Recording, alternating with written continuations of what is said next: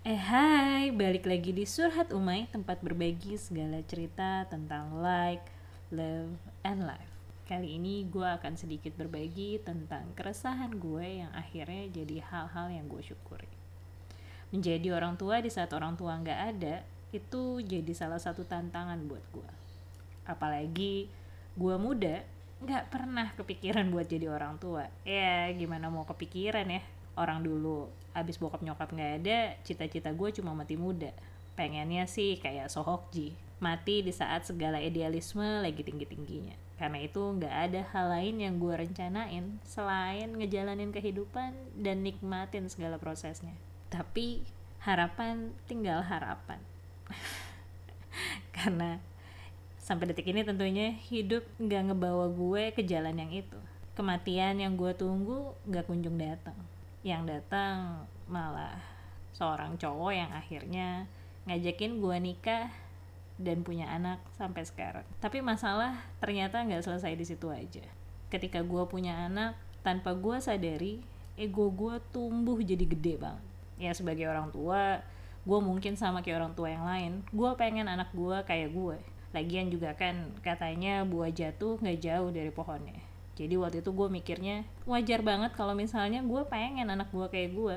Gue pengen dia tumbuh di lingkungan kayak gue. Gue pengen dia dapetin pendidikan yang terbaik. Karena gue pengen anak gue kayak gue, dari kecil gue mulai ngebiasain beberapa hal ke dia. Tapi seiring bertambah besarnya dia, rupanya banyak hal yang ternyata gak sama kayak yang gue bayangin.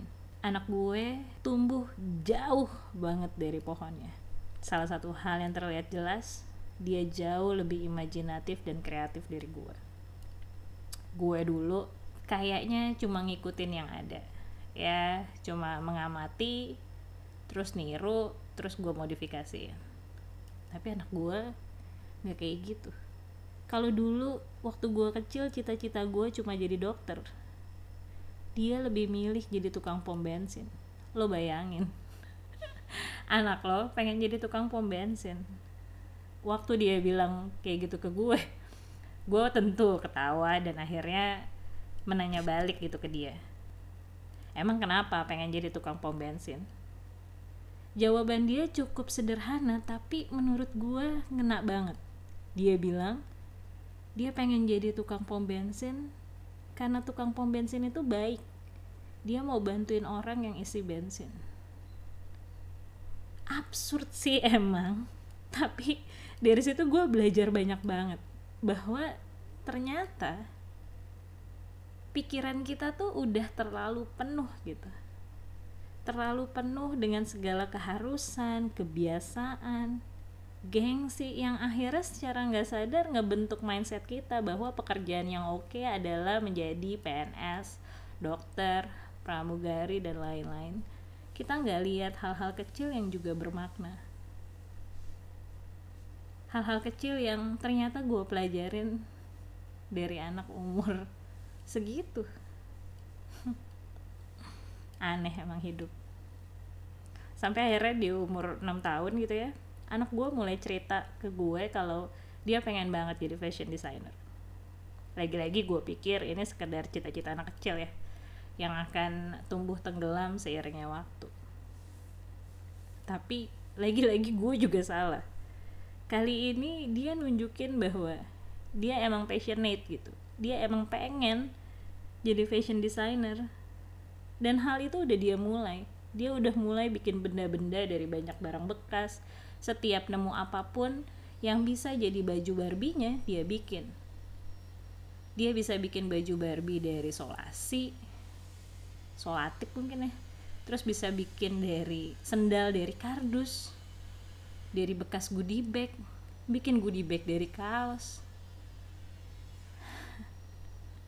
Dan yang menarik, walaupun banyak guntingan yang mencong-mencong, bagian belakang gak simetris, atau hal-hal yang bikin lo gemes ketika ngelihatnya, tapi tuh dia udah berani untuk nunjukin kreativitasnya. Dan ketika dia gak berhasil atau gagal bikin yang dia mau, dia usaha cari cara nyoba lagi bikin yang lain. Dan gue sadar Ini yang gak pernah kejadian sama gue kecil. Gue kecil gak pernah mau belajar dari kesalahan. Gue kecil tuh takut malah buat bikin salah. Gue dulu selalu berusaha bikin sesuatu terlihat sempurna dan gak boleh ada salah sedikit pun. Tapi kalau misalnya tiba-tiba ada kesalahan, gue pasti akan ngamuk banget dan gue gak mau nyoba lagi. Dan gue rasa itu akhirnya yang bikin kreativitas gue menjadi stagnan. Karena gue sibuk mikirin omongan di luar sana. Gue sibuk mikirin penilaian orang.